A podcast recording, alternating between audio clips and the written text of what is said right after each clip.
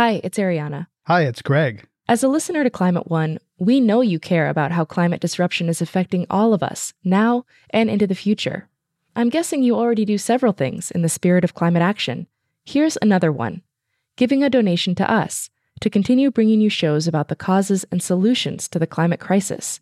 You can do that at climateone.org/donate. We offer all our podcasts and radio shows for free, but it takes time, effort, and resources to produce new episodes every week. When you give, you'll help us pay for the talented staff, equipment, and materials we need to make the show. And you'll join a group of other dedicated funders and community supporters who keep Climate One on the air. If you're inspired by the guests and conversations we curate, please consider making a gift today at climateone.org/donate. Thank you for your support and thanks for listening. This is Climate One. I'm Greg Dalton. Many large corporations dedicate huge budgets to their image, selling the story they want the public to take in. Fossil fuel companies are some of the biggest spenders.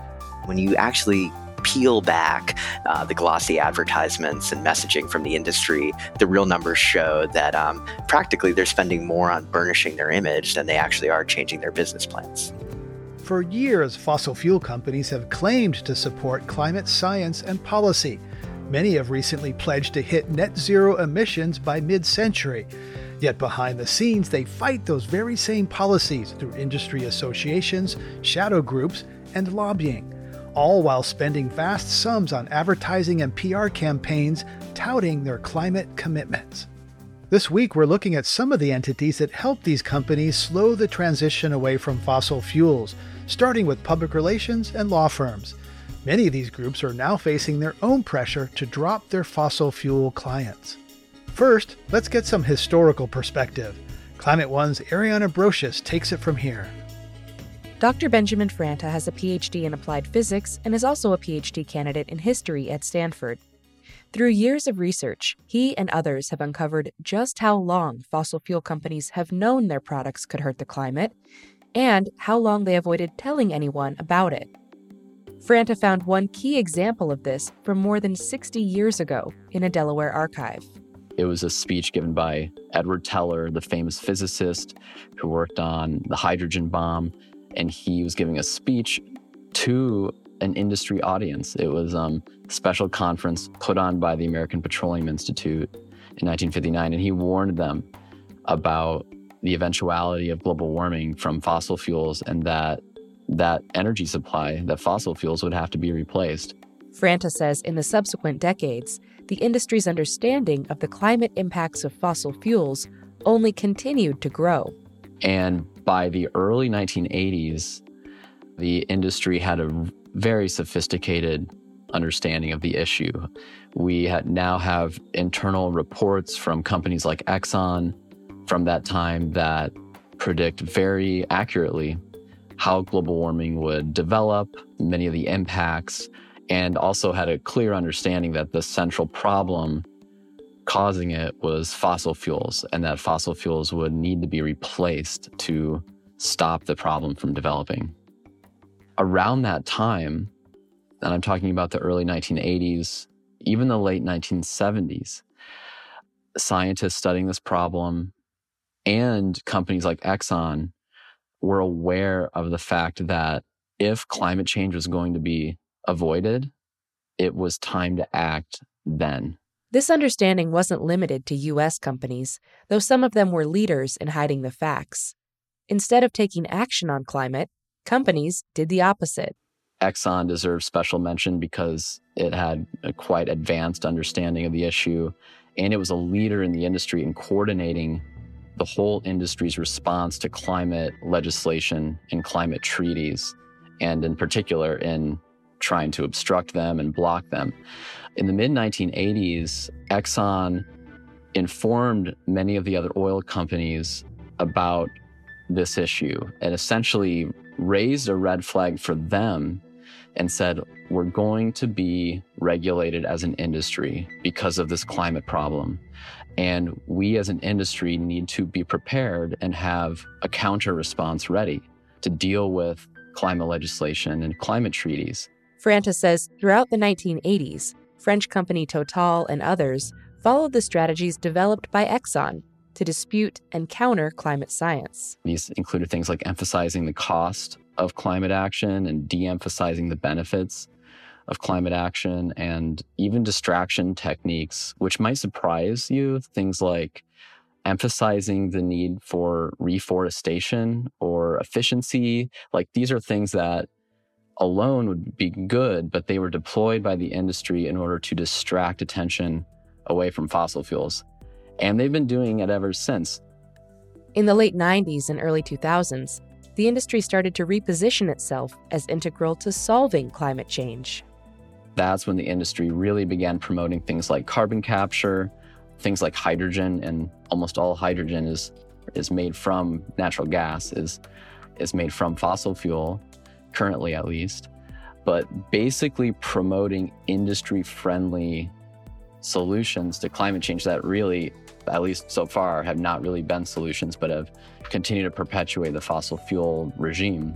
Those tactics included shifting the blame to the public by popularizing the idea of an individual carbon footprint and personal sustainability. What size is your carbon footprint? Ah, the carbon footprint, the...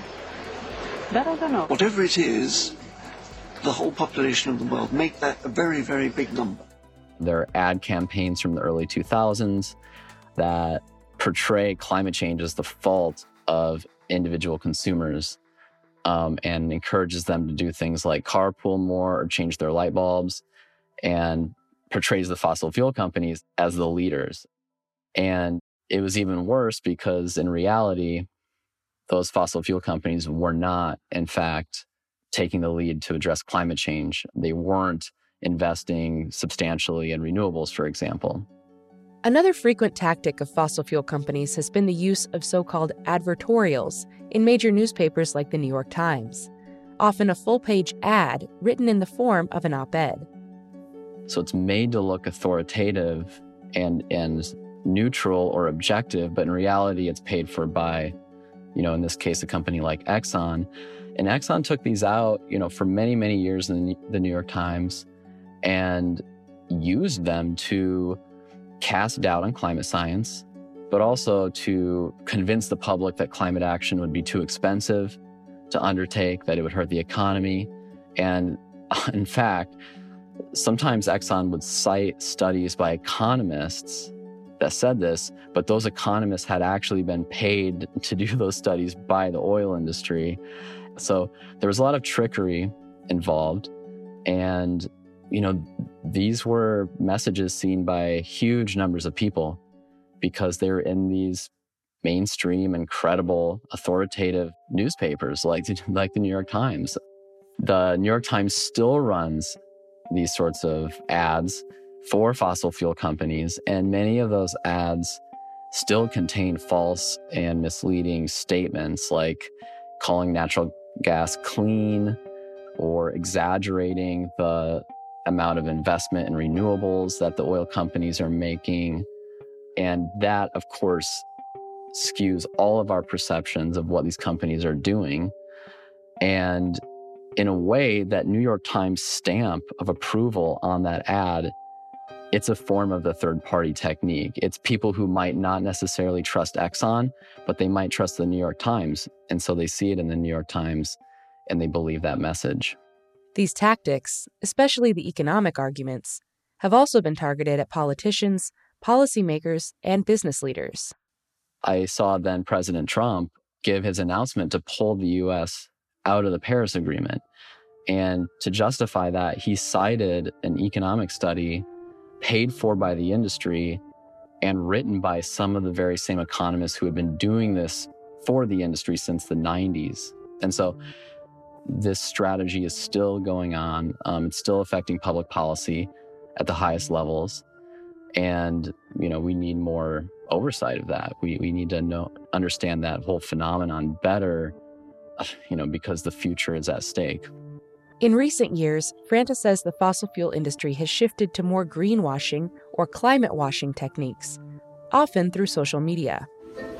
ExxonMobil is growing algae for biofuels that could one day power planes, propel ships, and fuel trucks. and cut their greenhouse gas emissions in half. We see this all the time now with major oil companies. ExxonMobil might be bragging about how much carbon capture it's doing, but if you actually run the numbers, it's minuscule.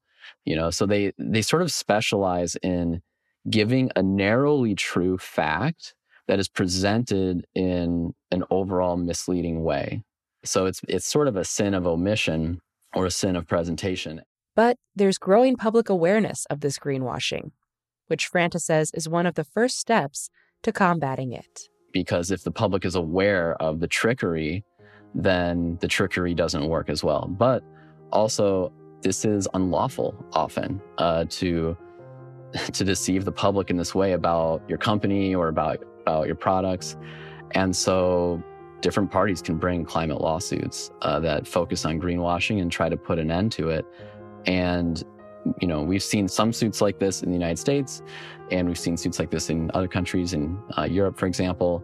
And I think we're going to see a lot of these kinds of lawsuits as companies make climate pledges, as they try to green their images, as they make net zero commitments that might not actually have anything behind them. That's going to be an important accountability mechanism to ensure that what these companies say they're doing or portraying themselves as doing that they're actually doing that and not just not just trying to look good. So it's a very very important legal campaign, global in scope and the stakes are very high of course because it's going to to affect the long long-term future of the planet. Dr. Benjamin Franta has a PhD in applied physics and is also a PhD candidate in history at Stanford University. Coming up, a former PR executive on the misleading messages from fossil fuel clients. They're advertising ideas that they're far more socially and environmentally responsible than they are in reality. Um, ideas that we can't live without them, that it's dangerous to imagine a future free from fossil fuels, and ideas that just generally confuse people about climate change and what the real solutions are. That's up next when Climate One continues. Hey everyone, I'm Dan Kwartler, the host of TED Climate. Each episode, we unpack the problems and solutions of climate change. This season of the show, we're getting into some big ideas that make us optimistic about the future, like meat grown from cells and leather made from mushrooms. And the best part, we look at how building a greener future can be an upgrade instead of a sacrifice. Find and follow TED Climate wherever you're listening to this. We're talking about the firms that enable fossil fuel companies to maintain their social license to operate. I've invited three guests to weigh in. Christine Arena is former executive vice president at Edelman and founder of the production company Generous Films. Kathryn Lundstrom is sustainability editor at Adweek. And Jamie Henn is founder and director of Clean Creatives, a project for PR and ad professionals who want a safe climate future. Companies spend a lot of money on advertising and messaging in order to appear more climate conscious. ExxonMobil is the latest big oil company to announce that it aims to achieve net zero greenhouse gas emissions by 2050. But Exxon's plans only cover Scope 1 and Scope 2 emissions, meaning it won't cover its biggest carbon impact consumers burning the fossil fuel that it generates. Those are called Scope 3 emissions. I asked Christine Arena what she thinks about net zero pledges from fossil fuel producers. Well, I think, you know, the fact that practically none of them, to your point, include scope three emissions. Um, they don't factor in the actual emissions generated when people use their products, um, is a little bit deceptive. I think that at the very least, these marketers need to include the fine print so that people understand that scope one and two emissions basically mean bringing fossil fuels to market more efficiently, um, not decarbonizing our economy, not scaling back on the emissions that scientists say we need to focus on. Catherine, uh, how much advertising and PR money are companies putting towards these net zero and other climate oriented campaigns? What's the scale of the spend here? That's a good question. I would love to know the specific numbers on this, but I haven't been able to dig that up. They're pretty cagey, especially PR companies, on um, how the money moves around. But I think the fact that these big PR firms are keeping oil and gas companies on their client roster, despite a lot of really negative press, really bad PR for these PR companies. I think that shows that it's a big chunk of their revenue.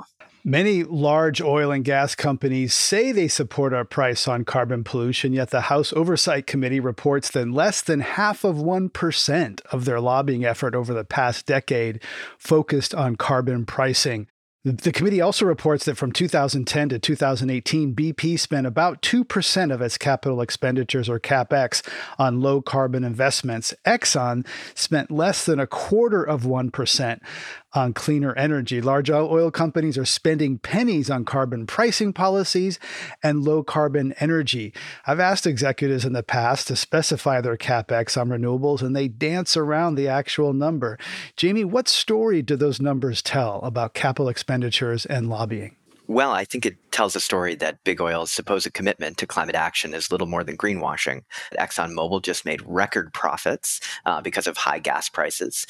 And what are they doing with it? They are telling their shareholders that they are going to increase oil and gas production, and they're doing a $10 billion stock buyback to reward their shareholders. Uh, in comparison, ExxonMobil has spent, you know, maybe upwards of about $300 million on algae research, which over the last 10 years, so that's about you know 30 million a year maybe yet that's the uh, focus of all of their advertising is all about how they're making fuel out of algae uh, and things like that so again when you actually peel back uh, the glossy advertisements and messaging from the industry, the real numbers show that um, practically they're spending more on burnishing their image than they actually are changing their business plans. Catherine, some high profile podcasts like The Daily came under fire recently for oil company ads that aired during the International Climate Summit in Glasgow, touting the company's efforts for carbon capture, etc.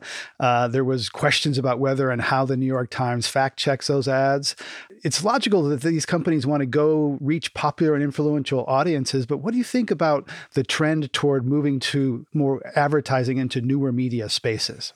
Yeah, I mean, I think it makes sense, right? From a strategy standpoint, you have a bunch of young people who maybe are a little bit skeptical of fossil fuel companies, maybe care more about the climate, maybe are kind of hesitant to even start driving.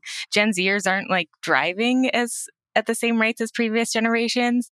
So that's kind of a problem for oil and gas companies. They need to reach those folks and they need to advertise where those people are.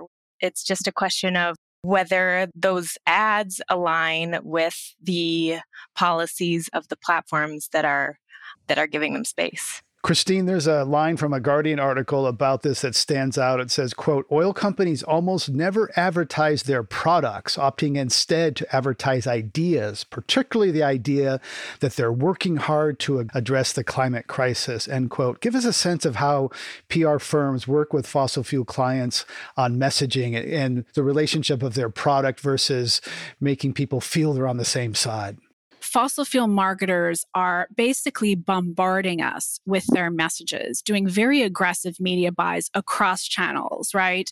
So if you have logged into Twitter, Facebook, the New York Times, Politico, or listened to a a podcast recently, chances are you've probably heard a fossil fuel ad.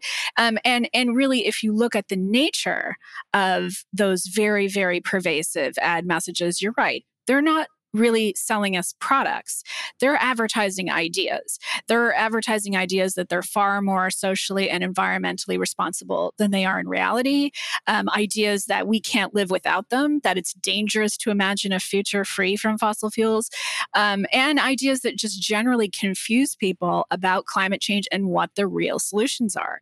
So I think this is a very dangerous mix, this mix of misleading messages from fossil fuel marketers amplified so aggressively across media channels. This is a systemic issue. And it's an issue that is a serious problem because fossil fuel marketers aren't restricted the same way tobacco or opioid marketers are.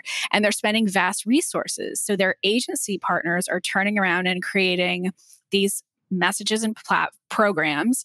And social and ad platforms are themselves not incentivized to police misinformation or police the problem. So this is a systemic issue.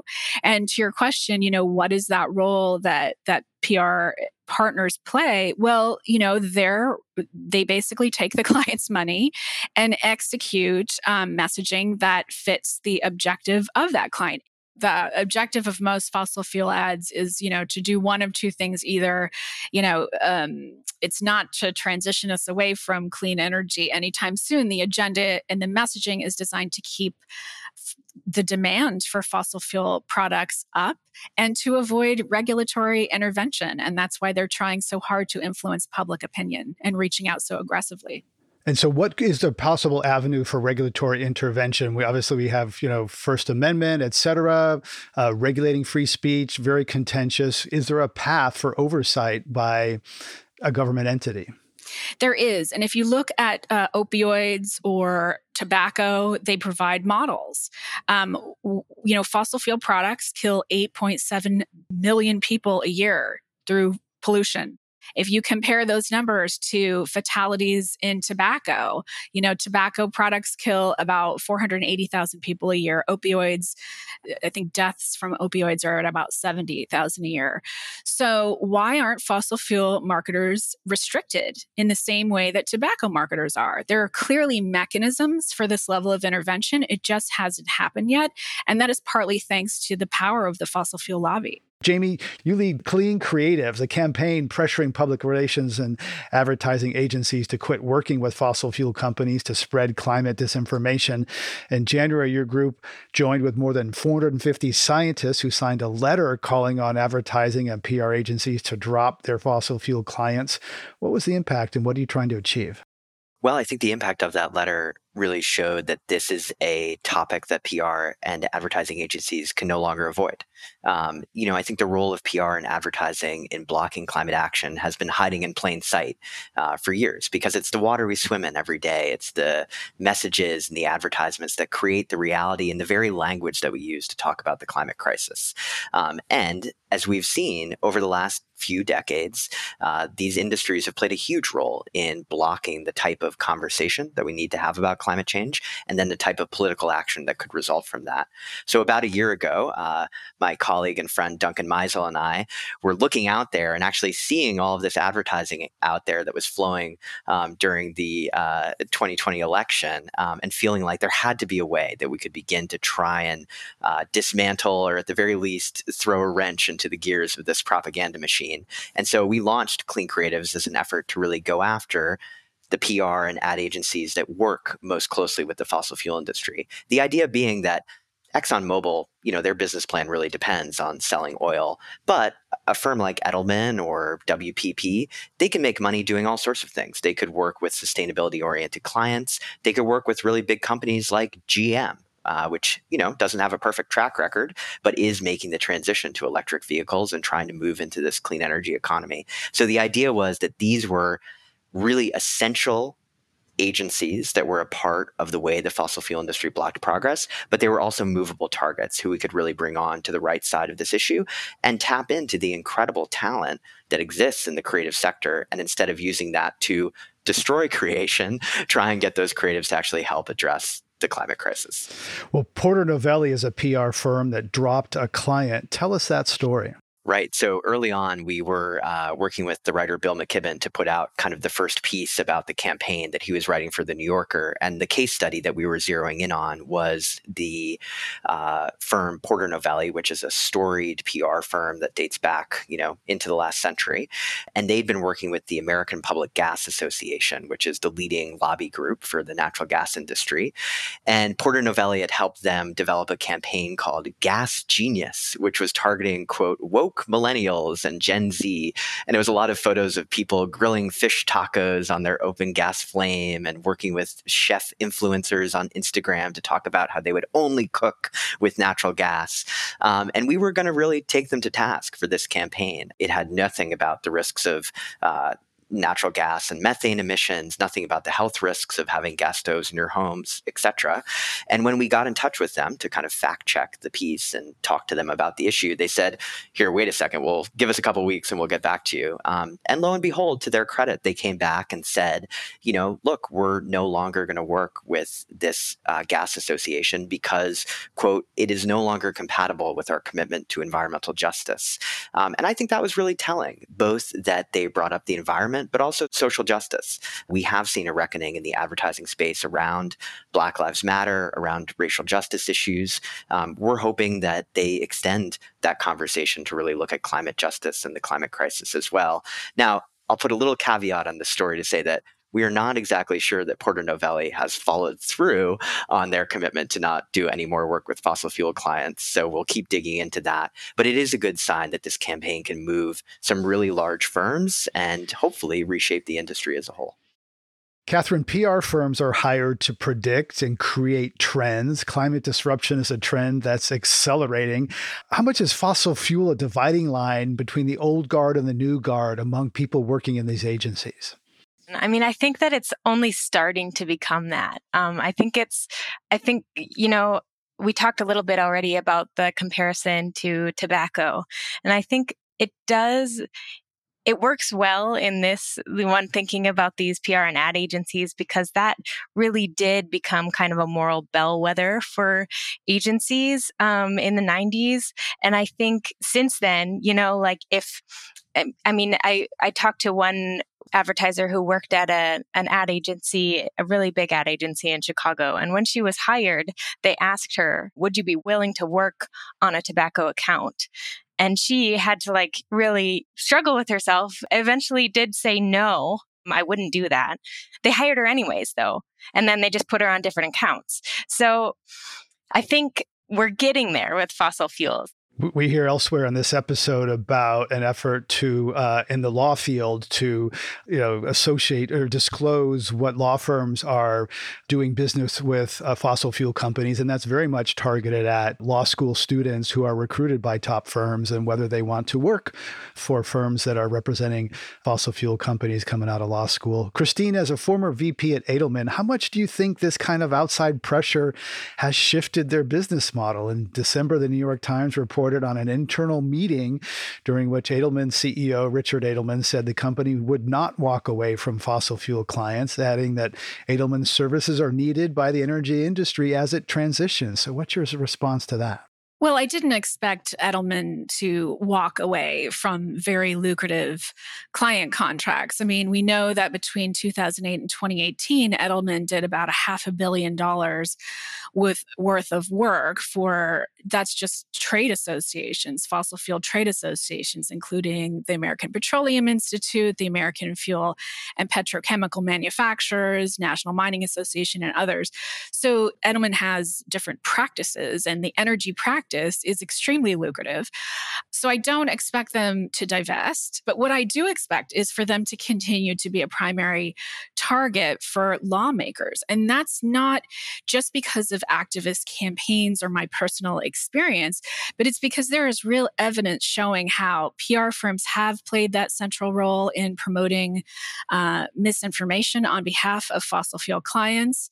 I do suspect that that the focus and scrutiny on this industry will will increase, not decrease. I am concerned that um, the industry is just really unwilling to acknowledge the core problem of misleading communications. PR firms just haven't wanted to talk about this, despite the fact that there's an ongoing congressional investigation into climate disinformation.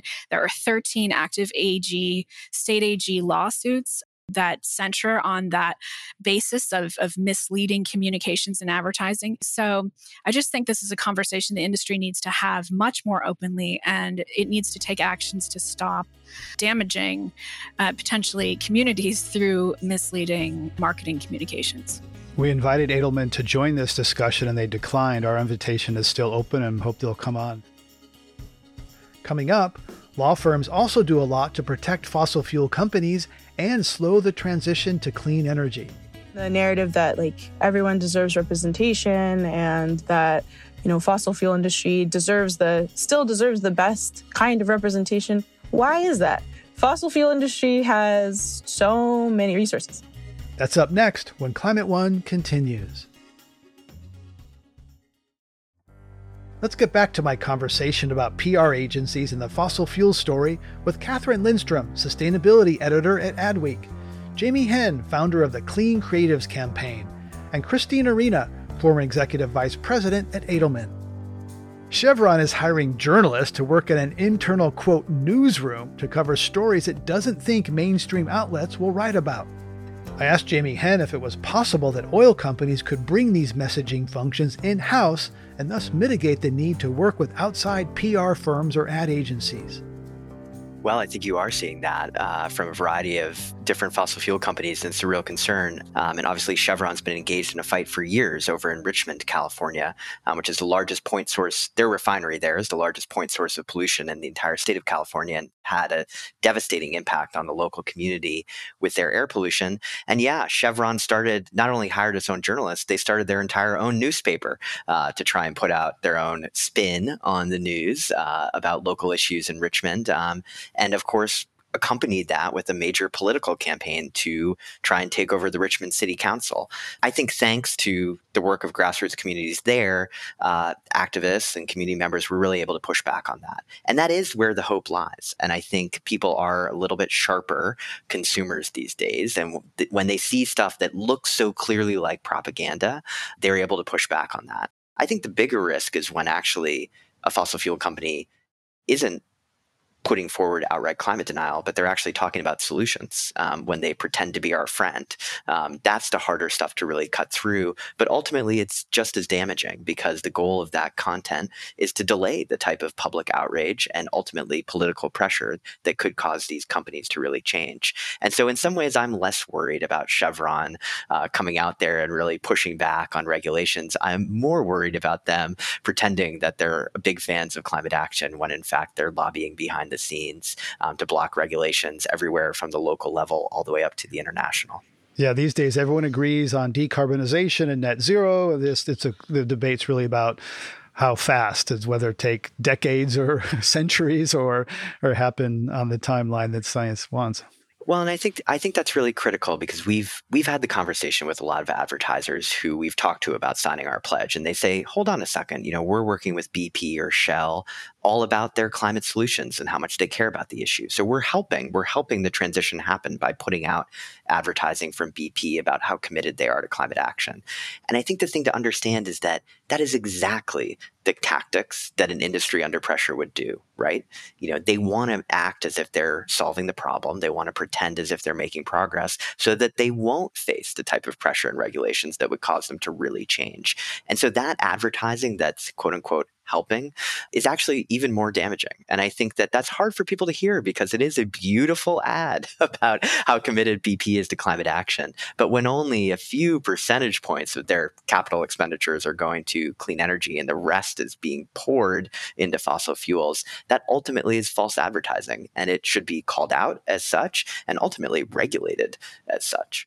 Let's look to the other side, Christine. The, the, clean energy sector is growing quickly, but it's a small amount and it's fragmented compared to fossil fuels. They don't spend as much on advertising. They don't have the mega national consumer brands that happen that we know from the oil companies, although car companies are starting to advertise EVs more. You know, look at that side of it. Is there where's the power and the brand power and spending power on the clean side? Because ultimately these firms will move when there's money to be made by these other clients. Well, yes. I mean, you know, look, the fossil fuel industry is unique in that they have an exorbitant amount of money to spend. It's just a huge industry and it clean tech marketers can't match that scale at this level. But what they can do is uh, command the narrative.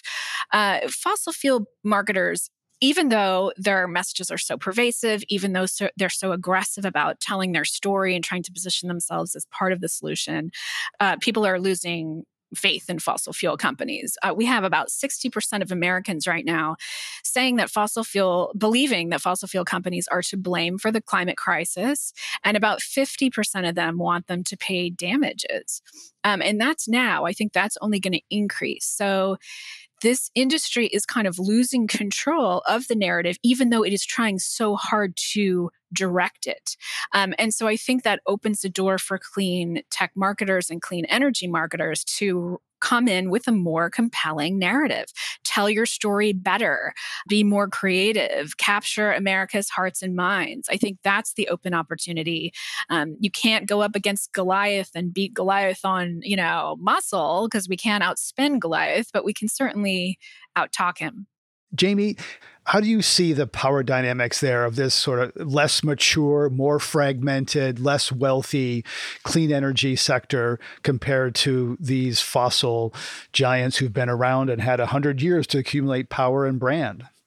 Well, I think Christine put it exactly right. I mean, there's no doubt that right now the oil and gas sector is dramatically outspending clean energy when it comes to PR and advertising. Um, we did a report to launch the Clean Creatives campaign that looked at some data that we had available, and this was between 2014 and 2018, which there's a lag time because it's hard, as Kathryn mentioned, to get this information from advertisers at certain points.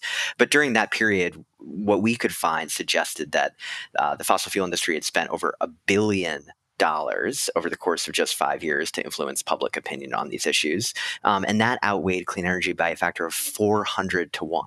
Um, so there's just no competition between the two. That said, I think Christine's exactly right that this is changing, and there's a few reasons why.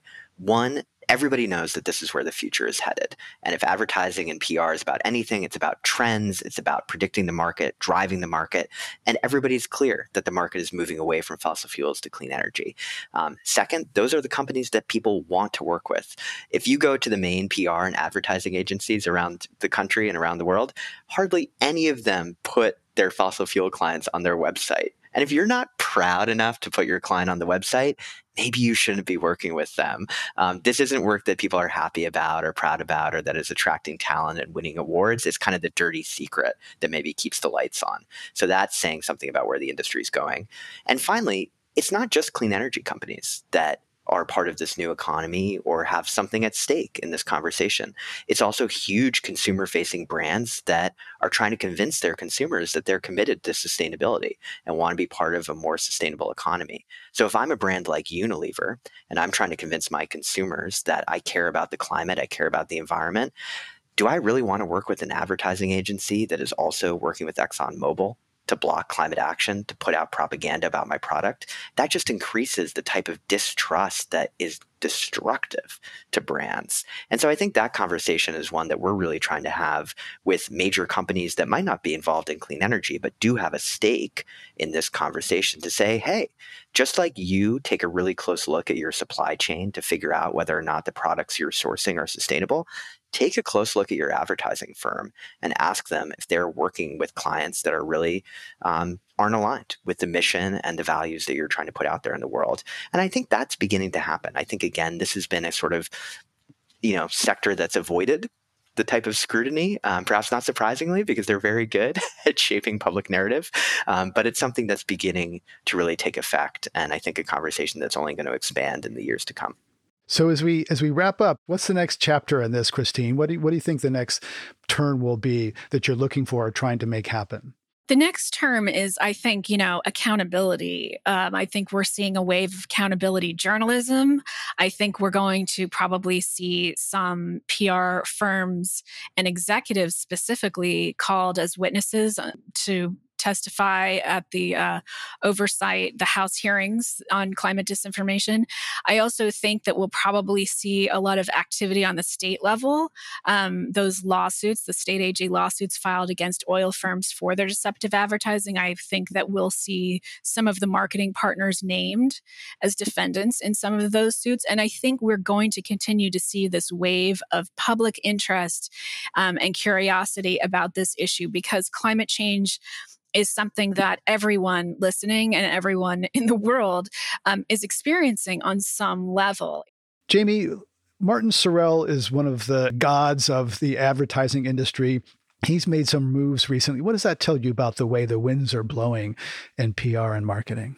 Well, I think it's a good sign. And and for those who don't know, uh, Martin Sorrell was the one of the early kind of leaders and founders of WPP, which has emerged as uh, one of the largest advertising firms in the world. And he's now started a new company. And uh, one of the first steps he took was to sign the Amazon climate pledge and say that his agency was really going to focus on this. Um, since then, the details have been a little scant about what exactly that means. So there's some accountability work that needs to be done there.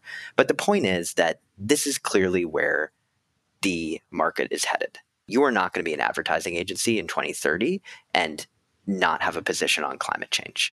There is a parallel with big tobacco here, however imperfect. And I think people need to look at themselves and ask Would I have been proud of working for Philip Morris to block action to address cancer from cigarettes? You know, would I wanted to have been on the account that put out the lies about that?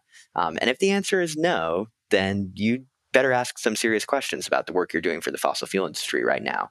Because the level of anger that people feel towards those companies today is only going to magnify as the impacts of climate change become more clear. We need those creative minds um, working for uh, the good guys instead of putting out propaganda for Exxon. Our thanks to Christine, Jamie, and Kathryn. Thank you so much for coming on Climate One. Thank you. Thanks for having us. Thank you. Law firms help fossil fuel companies limit their legal liabilities, and they've also come under recent scrutiny for that work. The group Law Students for Climate Accountability grew out of a desire by law students to bring more scrutiny to their future employers, particularly those who shield the fossil fuel industry. They released their first climate scorecard in 2020.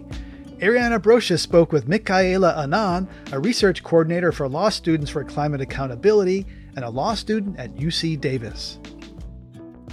Your group released its second report in 2021, grading major law firms on their climate change work, and specifically looking at their litigation, lobbying, and transaction work for clients.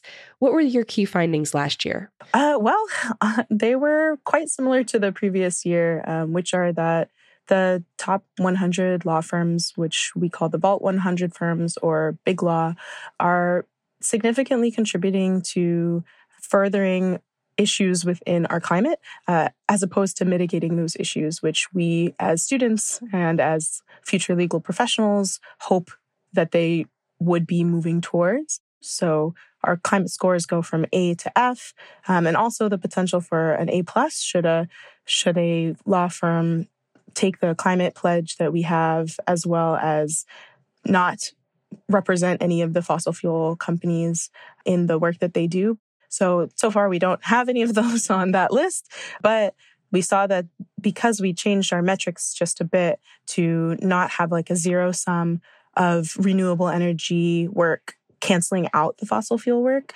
that a lot of the firms who were performing maybe at a B level or a C level even moved down uh, in rank.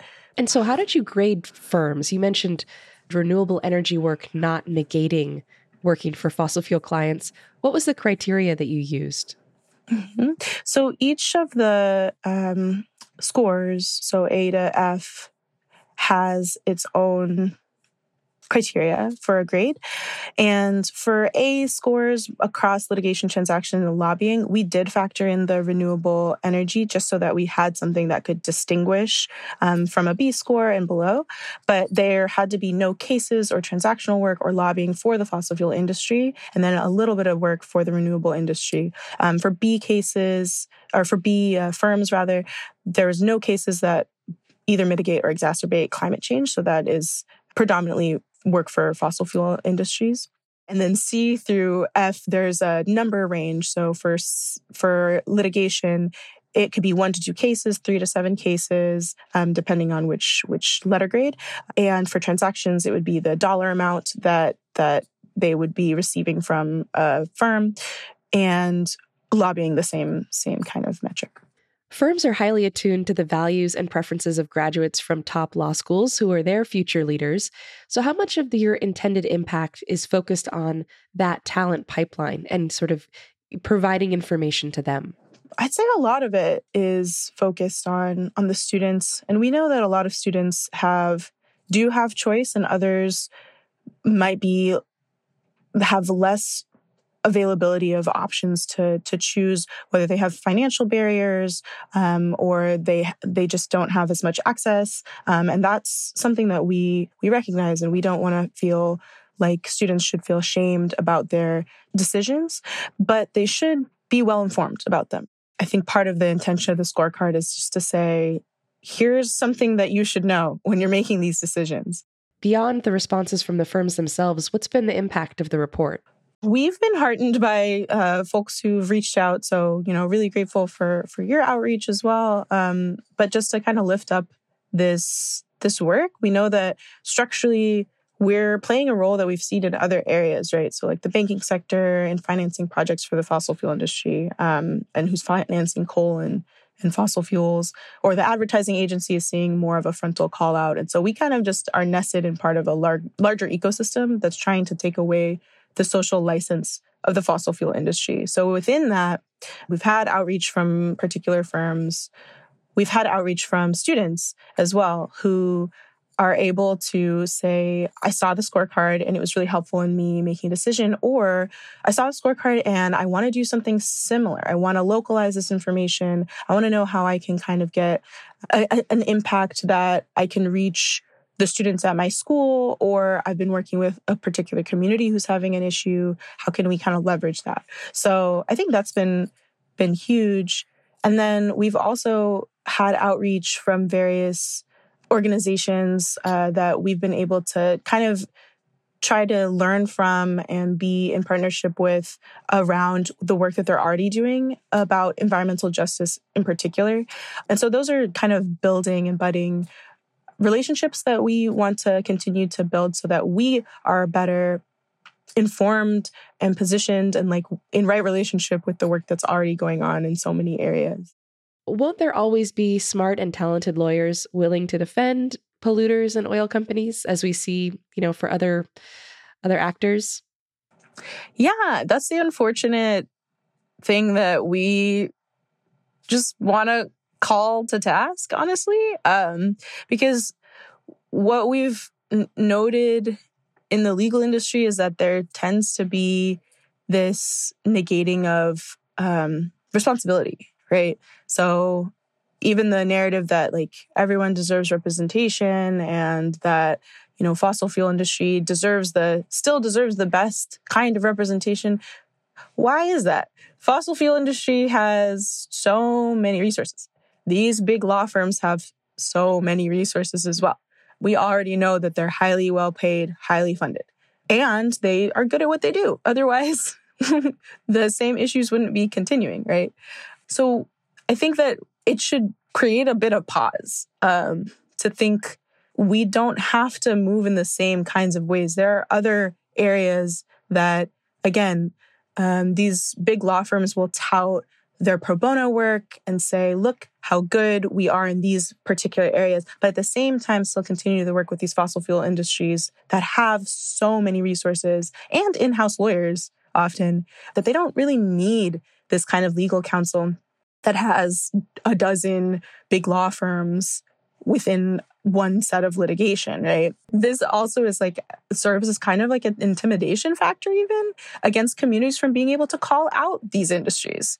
So imagine being somebody who their community is being polluted by or has a negative impact of a, a fossil fuel industry, and they know that that these well-resourced law firms are going to put their all behind the fossil fuel industry how does a community move back, push back against that? A law firm has to think about those things. Michaela Anang is research coordinator for law students for climate accountability and a law student at UC Davis. Thank you so much for joining us on Climate One. Thanks so much for having me. In developing this episode on professions that have promoted the fossil fuel narrative, I thought about academia are universities enabling fossil fuel companies to shape the story in a more subtle and less visible way than the PR firms we explore in this episode? Columbia and Stanford, for example, are starting interdisciplinary schools focused on climate and sustainability. That's exciting because addressing the climate emergency calls for new holistic approaches, drawing on all dimensions of our being and all parts of universities chemistry, sociology, psychology, politics, communications. Climate changes everything we do and learn. But then I wondered how these two startup schools would be funded. Would they accept money from the very companies that for decades have spent huge amounts of money on delaying policies, such as a carbon price, researched and developed at America's top universities. So I asked. Columbia, my alma mater, referred me to its statement announcing its endowment would divest from fossil fuel stocks. The university did not respond to my question about program funding from oil and gas companies. Columbia's energy program does list funders that include the world's largest oil companies. Think about that for a minute. Columbia doesn't want to profit from fossil fuel companies, but it's perfectly comfortable starting a climate school that runs on oil and gas money. Several years ago, Stanford professor Mark Jacobson said on Climate One that the university's acceptance of $100 million from ExxonMobil in part compromised its energy research. In response to my recent query, a Stanford spokeswoman said the transition to net zero carbon energy is expensive and will benefit from funding from energy companies. She added that energy companies can play an important role in scaling new solutions developed at Stanford. On the investment side, Stanford divested from coal around the time that most U.S. coal companies were going bankrupt. And while Harvard, Dartmouth, Georgetown, and other prestigious universities have committed to fully divesting their endowments from all fossil fuels, Stanford has yet to do so. Corporate influence on campus, of course, is not confined to the energy industry. In 2003, Derek Bok, then president of Harvard, wrote a book, Universities in the Marketplace the commercialization of higher education. He argued that universities are jeopardizing their fundamental mission and their eagerness to make money by agreeing to more and more compromises with basic academic values. I fear the stakes of that corrosion are even higher now as universities navigate away from fossil fuels to more sustainable and just ways of powering our economy. Lastly, I think it's fair to admit that these issues are complicated and changing. Years ago, Climate One did accept funding from major oil companies. We no longer do, and we won't in the future. Climate One's empowering conversations connect all aspects of the climate emergency. To hear more, subscribe to our podcast on Apple or wherever you get your pods. Talking about climate can be hard, complicated, difficult, depressing, but it's also critical to address the climate emergency. Please help us get people talking more about climate by giving us a rating or review. It really does help advance the climate conversation. Brad Marshland is our senior producer. Our producers and audio editors are Ariana Brocious and Austin Colon. Our audio engineer is Arnav Gupta. Our team also includes Steve Fox and Tyler Reed. Our theme music was composed by George Young and arranged by Matt Wilcox. Gloria Duffy is CEO of the Commonwealth Club of California, the nonprofit and nonpartisan forum where our program originates. I'm Greg Dalton.